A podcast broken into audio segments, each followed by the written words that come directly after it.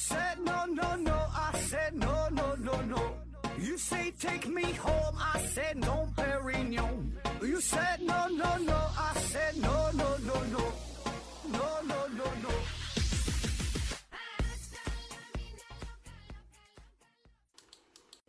拼命探索，不计后果。欢迎您收听思考盒子，本节目由喜马拉雅平台独家播出。这一期啊，我们聊一个与神童有关的话题啊。神童啊，就是这天才少年啊。主要呢说一说有着中国第一神童之美誉的啊宁伯，哪个伯呢？铂金的铂啊，金属旁加一个白啊。这个人呢，可能咱现在没太听过啊。他是在上世纪70、80年代吧，那时候是特别有名哈。他的这一生啊，可以说是非常之传奇啊。13岁的时候就是考上了大学啊，38岁的时候呢，毅然决然地选择了出家，53岁的时候呢，又还俗啊。可以说他的前半生啊，这经历呢是非常这叫丰富多彩啊。那么说他的人生经历啊，给咱们带来哪些启示呢？咱今天呢就聊一聊哈，关于这个神童啊，关于孩子教育的话题啊。今天这个问题有点特殊，它不是听友的点播哈，是我自己想着要做这么一期节目啊。最近大伙儿的提问倒是很踊跃哈，很多问题啊，但是看了之后吧，感觉问题质量很一般啊，或者说就是我个人不太喜欢哈，或者说没法单独拿出来啊做一期节目。那时长呢可能有点不够啊，三言两语的5分8分呢可能也就回答完事儿了哈。真要做一期节目，起码呢你得10多分钟20分钟是吧？你的话题呢不太够聊哈，所以呢自己就随便找了一个哈。对，那如果有听友也想提问的话呢，可以在喜马拉雅平台搜索西西弗斯 FM 哈，这是我的另外一档节目，主要就是为了征集听友的问题啊。西西弗斯，西啊，东南西北的西啊，西西弗斯啊，这是一个神话当中的人物哈，西西弗斯 FM 啊，在最新一期节目下方留言即可啊。但是咱回答的比较慢啊，就是你从提问这一天到听到你这个问题的答案呢，基本中间得有半年以上的延迟吧哈。所以呢，别着急，别着急啊，请持续关注咱们的节目啊，你就慢慢听啊就行了。那好了哈，下面呢说说宁伯这个人哈。宁伯呢，他是1965年出生啊，65年，到现在那也快60了是吧？他家呢是在江西赣州啊，就是一个非常普通的家庭啊。但是他从小呢就表现出了与众不同的天赋，这真是天才儿童啊，不是靠教育，那就天生的事儿啊。据说呢是2岁半的时候，宁伯呢就会背很多毛主席诗词哈。3岁的时候呢就数数就能数到100，4岁的时候呢就认识了400-500个汉字儿，8岁的时候说自己就是看那个《水浒传》，自己都看完啊。当然了，现在来看哈，他干的这些事儿呢，也不算啥啊。现在咱很多家里的这小孩啊都挺厉害。2-3岁说会数数的，会背唐诗的哈，认识汉字的哈，都挺厉害啊，可能普遍都达到了他这个水平哈。但问题是，这是放在上世纪60年代左右啊，那个时候这条件跟现在可是没法比啊。那时候也没有什么家教，没有补课是吧？孩子呢基本都是处于散养的状态，家里边都好几个孩子，能吃上饭，能穿个衣服裤子就不错了啊。所以他真是有天赋啊，纯是自学成才啊，家里也没人教啊。那么随着年龄的增长，他就随便翻看家里的书呗啊，当然家里也没有什么书，就是逮着什么书看什么书啊。比如说他找了一本关于中医药的书，自己就学中医啊。据说是学完中医药这书之后，还能给别人开药方子抓药呢。然后呢，又学了一本关于这个下围棋的书啊，也不知道从哪翻出来的啊，自学下围棋啊，一看就会了。没过多久，这10里8村的，基本就下围棋谁也下不过他啊，让人好几个子儿啊，让你3个子儿5个子儿的，但一般人也下不过他，就这么厉害。还有呢，看一些关于中国的传统文化呀、国学呀，唐诗宋词啊，看了之后基本是过目不忘啊，而且能现场发挥啊。叫什么七步成诗是吧？此时此刻我想吟诗一首啊，就是天才啊。那么家里边大人呢也是开始注意到了，说这孩子不一般，哎，智力水平是超常的啊。然后就还有另外一种说法啊，有一种说法网上流传的，说这个宁伯呢是6、7岁的时候呢，生了一场病啊，生病之后那时候家里条件也不行，还不知道从哪弄来了一些这所谓的滋补品啊，具体是什么也不知道，反正就给吃了啊。后来怀疑说这个滋补品里边吧有一些特殊的成分，类似于激素啊，有激素，吃完之后呢它就是有点这个早熟的状态啊，早熟，哎，所以后来是在11岁的时候就进入到了青春期啊。现在来说11岁到青春期很正常，很正常的事儿啊。但那个年龄一般那个时代吧，一般也都得是14、15岁甚至15、16岁哈、啊、才开窍啊，才进入到青春期，就是它成熟的比较早。而且呢，性格就显得比较沉稳老练，啊，不像小孩子11、12岁是吧，蹦蹦哒哒了啊，去哪玩啊，爬个树啊，翻个墙啊，他不是，他就比较沉稳，自控能力也非常强啊，自主学习能力也很强，没事自己就看书，啊，就感觉他不太像那个年龄段的孩子啊，就干的那个事儿不是他这么大年龄能干出的事儿，就比别人就成熟很多啊。那么简短截说啊，到了他11、12岁的时候，他就是已经是远近闻名的一个天才少年了啊。那么恰好呢，在这时候，就是1976年啊，76年文革结束嘛。当时呢，有一位大科学家叫李政道啊，这咱都听过是吧？获得过这个诺贝尔奖的哈。当时有这么几个人嘛，这个华裔啊，杨振宁啊，李政道啊。还有谁嘞？丁肇中啊，还有就这么几个人是吧？李政道很有名了。那么他呢，就给咱中科院写了一封信啊，他非常重视祖国的未来哈、啊，重视的教育啊。那么信中就写到说，大概意思啊，就是说要尽快的恢复教育啊，因为文革结束了嘛是吧？重视教育，大力发展科技啊，要注重人才的培养。那么当时这中国科学院的院长啊，也是国务院副总理叫方毅啊，他呢就收到了李政道先生这个来信，哎，他觉得他说的确实很有道理，对吧？你未来祖国想发展靠的是啥？人才，你得注重教育，同时呢得注重挖掘人才啊。这个人才呢，有一些是培养出来的，也有一些就是天生的啊。那么去哪找人才是吧？全国筛选呗啊，咱国家这么多人，找一找看看哪有这种天才少年。那么话说这就赶巧了哈，宁波的父亲啊，应该宁波啊，第二声啊，有时候读宁波啊。宁波的这父亲呢，就是他有一位朋友叫做倪林啊，他是江西冶金学院的一位老师啊，自然呢也是知道了这宁波的天赋啊。那时候宁波家长也是比较好显摆啊，你想想你家里有我这样的孩子，一个天才少年是吧？谁不爱呀？谁不显摆呀？啊，逢年过节呀，家里边来朋友啊，都让这个孩子给现场表演一下啊，有点什么特长是吧？看咱这孩子啊，给你背个诗是吧？做个什么算术题，哎，很厉害啊。所以这个宁伯的父亲的朋友是倪林也知道这个事儿啊。然后倪林呢就写了一封长信啊，这封信长达10页，也是直接邮寄给了方毅副总理啊，极力推荐这位天才少年。那么方毅总理看了信之后说，那这是好事儿啊，啊，这是咱们现在就正想找的这种天才呀、啊，而需要这种天才少年哈、啊。但是咱得看一看你是否真正有这个实力啊。于是呢，这封信呢就转交给了当时中科院下属的单位，叫中国科技大学。哎，上面是副总理方毅做的批示啊，说如属实啊，应破格收入大学学习。那有了总理的批示，中科院的2位老师呢就亲自来到了江西，就想看看这个宁伯到底实力如何哈，就来到了宁伯当时就读的学校啊，进行了一场面试。那面试的时候啊，其实还就不只是宁伯一个人啊，还有另外2个学生啊，因为当时可以说是广纳英才哈、啊，看看祖国各地哪都有这个天才，哪有比较聪明的孩子。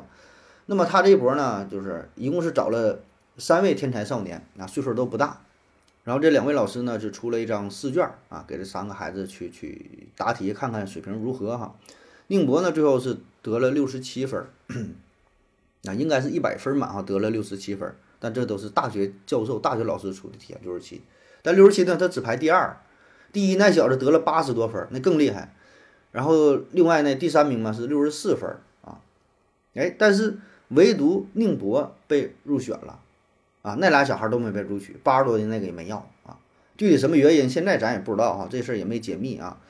我猜测可能并不是只看分数吧，啊，可能还会看一些解题的思路，就是看你这个脑瓜是否好使啊。这题可能都能做出来，但是你用的是哪种方法呢，就能够判断出你的这个思维能力如何啊。总之就是宁波被入取了。那么在1978年年初的时候啊，当时宁波是13岁，他就受到了这方毅副总理的接见，而且还跟方毅下了2盘围棋啊，这个咱之前说了是吧？他下围棋这事儿是自学成才哈，看了棋谱看几天就会了。那么下了这2局，他把总理都给赢了啊。那这个是总理故意让着他呢，还是水平不行的，这咱就不知道了哈。总之呢，这个事儿啊，一时间在全国是传为佳话啊。13岁少年啊，赢了这个副总理，你想想这是多么轰动的新闻啊！很多媒体也是争相报道啊，报纸上配着一个图，哎，宁波跟这个方毅副总理俩人下围棋啊，这下可就火了哈！天才少年为啥说他有名？那是跟副总理下过棋的，给副总理赢了的人儿，哎，那就这样哈，宁波呢是顺利的进入到了中国科技大学的少年班啊，当时年仅13岁，那也是从这个时候开始。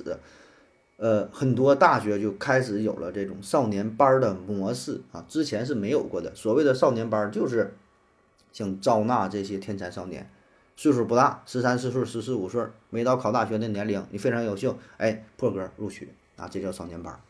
那后来这种少年班的模式呢，在其他很多大学也是陆陆续续的开始实行啊，当然都是一些比较优秀的大学啊，除了这中科大，像清华、北大。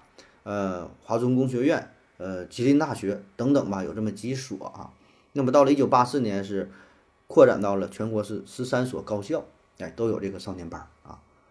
那么光有少年班不行啊，对吧？你得有输送天才少年的学校啊。那么与之匹配的，全国各个省级重点的中学就也开始招纳优秀青年啊，不断的向这些大学输送优质的生源啊。比较有名的像北京有这北京八中啊，人大附中啊，在北京的朋友都知道是吧？这是相当牛了，相当好的学校哈、啊。还有天津有这个耀华中学啊，像咱沈阳有这个育才是吧？这都有少年班，就是非常注重天才少年的培养和选拔啊，这不是你花钱就能去的啊，就是你有多少钱，你这个智商不行啊，水平不行，那也不好使。所以呢，就是现在也是哈，现在你看这些学校，如果你能考上，你考上北京八中，你考上在沈阳育才是吧？那基本可以说是半条腿就跨上了清华北大啊，基本咱说985、211那是应该不成问题了。那么当时这个大情况哈，就是一时间啊，这家长们也都开始跟着着急，那就感觉这都是别人家孩子嘛是吧？这都这么厉害哈，说咱家咋不能出个神童呢？那么社会舆论呢，也是不断的造势。宣传，咱现在回头看哈，就是整体的社会风气啊，个人感觉有点过，你知道吧？有点跑偏，有点用力过猛啊。咱说筛选天才少年，进行相应的培养教育啊，为国家选拔栋梁，这事儿本身没错，对吧？好事儿啊，当然是好事儿啊。但问题就是怕这个用力过猛啊，这就有点像就是之前有一段特殊时期是吧？追求多快好省，然后放卫星啊，说赶英超美啊，亩产的上万斤啊，养个猪都像大象那么大是吧？有点相似之处，哎，只不过之前呢是搞经济建设啊，大连钢铁等等是吧？这回呢是人才选拔啊。咱说虽然中国是人是比较多，人口基数比较大，但是天才这个事儿毕竟是少数啊，所以呢在那段特殊的时期啊，有点这个。急于求成了啊，虽然呢那时候也有一些有识之士哈提出了类似的问题，就是咱还得控制节奏是吧？你这就是有点揠苗助长了啊，过犹不及是吧？但是这种质疑的声音呢，很快就被大环境所淹没啊。那咱继续说这个宁波哈，1978年的3月份哈，13岁嘛，宁波呢是进入到了中国科技大学的校门，哎，成为了中国第一批少年大学生啊，13岁啊，他这班的同学呢，大约是有20个人吧，啊，都挺厉害哈，但这里边就是他名气最大，基本是天才少年的一个代名词。一说这个少年班天才少年，那就是宁波啊。可是真正进入到了大学之后，他才发现啊，就是这一切呀，并没有想象中的那么美好啊。你像之前你说咱想啊，一个小学生，保证是想着我上大学哈、啊，如何的、啊，想的挺好。可是你真正到了大学，他还小啊，是吧？一方面是因为什么？他生活的自我管理能力不够啊，13、14岁他不成熟啊。你让他，你说在大学当中独立的生活很困难，你说怎么洗衣服，怎么这个收拾这个床褥啊，就是怎么安排这个生活啊，很多事儿他干不了。你想想，现在咱大学生18岁考大学，那你刚到大学这头1、2个月，很多人还不适应呢。那搁家里边真是这饭来张口，是衣来伸手，有的这煮鸡蛋都不知道怎么剥开，这玩意儿也没有缝，这怎么吃啊？这不是笑话，真就是这种情况啊，都得有一个过程，慢慢的可能说逐渐的才能适应啊，生活才能自理啊。那么对于一个13、14岁的孩子来说，这就很困难了啊。其实宁波他还不算是最明显的，就是生活自我管理这方面哈，最明显的是啥呢？他同班同学有学生叫做甘正啊，也是在这个中科大少年班。就是这小孩啊，他上学那阵儿，在国内咱说还算是凑合，因为啥呢？毕竟你是在国内，你是少年班的同学，当时呢班级里的这些老师是吧，教授啥的，能给予一定的关照啊，不管是学习上还是生活上，这还好，那拿你当小孩看。那后来呢，这个学生是到了美国哈、啊，去这个普林斯顿，在这边进修学习啊，想要读博士。哎，那一到国外，这种独立的自我管理的能力、生存的能力这种缺陷就完全的暴露出来了。那么再加上他心智也不是特别成熟啊，就是为人处事方面呢相对欠缺一些啊，用咱现在话说就是情商比较低啊，就是干政啊。咱说这小孩啊，就这也没办法，不能怨他是吧？毕竟是小孩嘛，你说不会像咱们这种什么见风使舵是吗？见什么人说什么话啊。后来呢，他跟他导师的关系就是非常僵啊，产生了很大的矛盾。最后呢是被迫被送回来了，没能拿到这博士学位，哎，所以这个问题是很明显的哈，只不过呢就是有轻有重啊，这一方面。那么还有一方面是什么呢？更重要的原因啊，当时这些孩子的学习可以说是被逼无奈啊，有着非常明确的目的性。并不是说你能自主选择说我对哪个方面有兴趣啊，我想研究这个常温超导，我想研究可控核聚变是吧，我想研究什么芯片啊，不是，人家你干啥你干啥。宁波呢到了学校之后啊，他学了1年多，他就跟他班主任说，他说呀，中科大没有我喜欢的系啊，宁波最喜欢啥呢？他是对天文学感兴趣啊，按照他的兴趣，他是想当时他是想转到南京大学学习天文学啊，因为南京大学天文学这个是非常有名的，对吧？现在也可以说是全国的 No.1 啊。但是中科大当然是不愿意放人呐、啊，这么优秀的天才儿童，好不容易我给你整来了，我能让你走吗？啊，告诉他6个字儿：既来之则安之。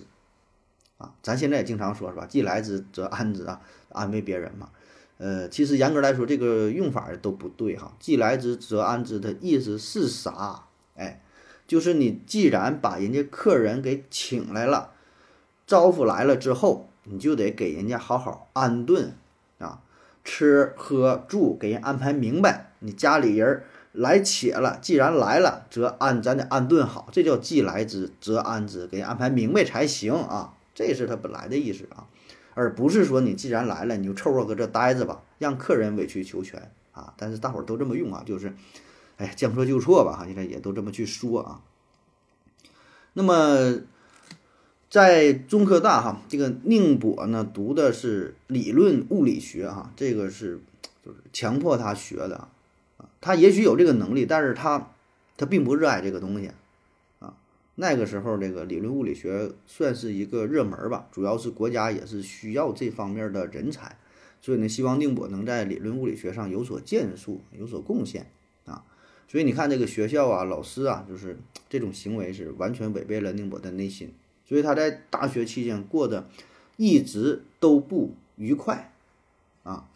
另外还有一些说法，就是因为他比较早熟嘛啊，就是情感方面有一些问题，他可能喜欢一些女生啊，就到了青春期本身他比较早熟，有这方面啊也是不太成功啊，也是影响了他的这个心情啊，这方面也有这么说的，是吧？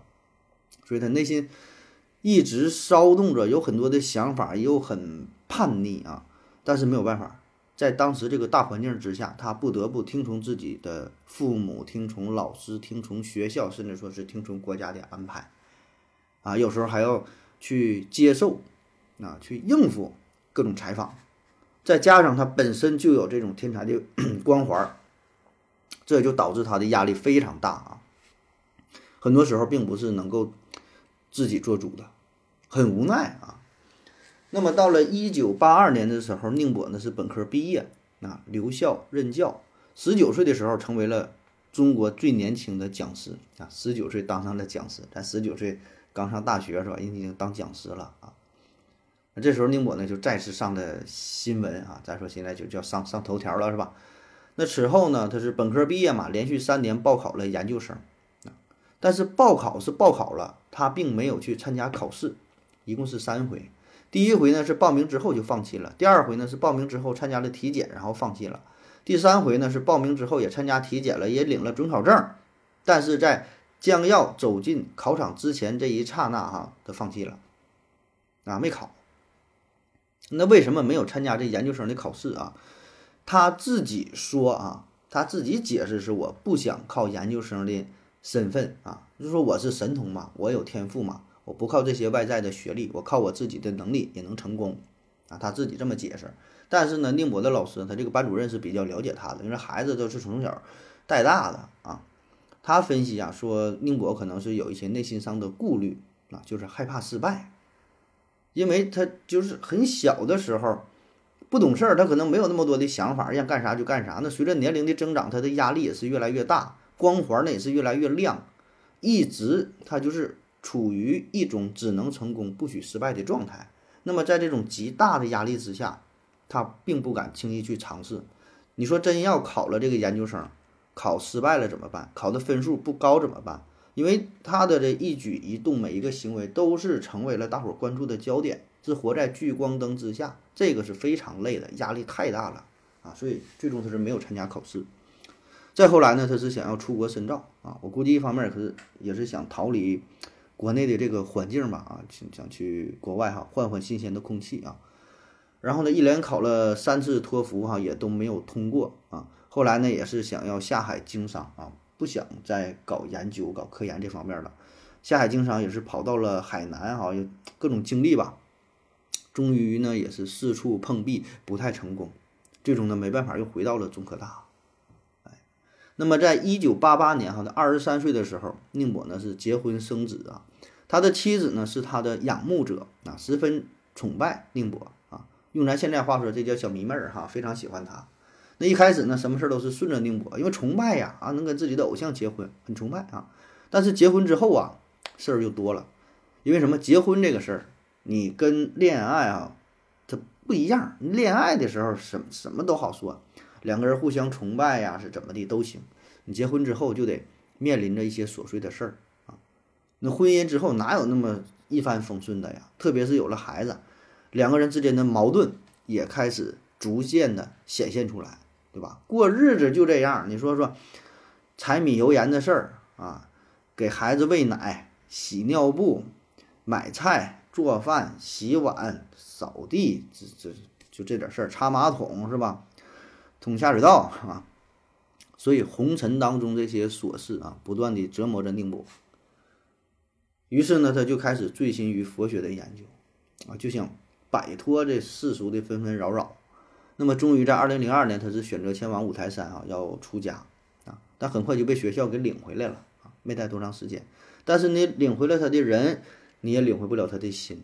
第2年呢，他又出家啊，这回终于成功了啊，成为了一名合格的僧人啊。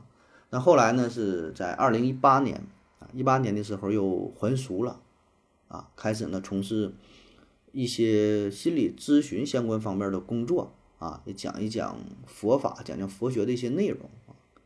那么以上呢，这个就是关于宁波啊，他这算是前半生吧啊，一些介绍啊，挺波折的啊。那咱说了这么多呀，咱并不是要去说批判啊少年班的这种教育啊，这种揠苗助长式的教育啊。就是一提到天才少年这事儿吧，给咱的感觉好像最终都没有什么太好的结果，是吧？经常举的例子就是方仲永嘛，咱们以前上学时候应该学过吧？啊，就是叫方仲永，以前很厉害是吧？后来什么泯然于众人也是吧？那么，宁波呢，其实他也针对于这种教育吧，也表达过自己的观点，也是很不满哈。他在98年的时候还参加过《实话实说》。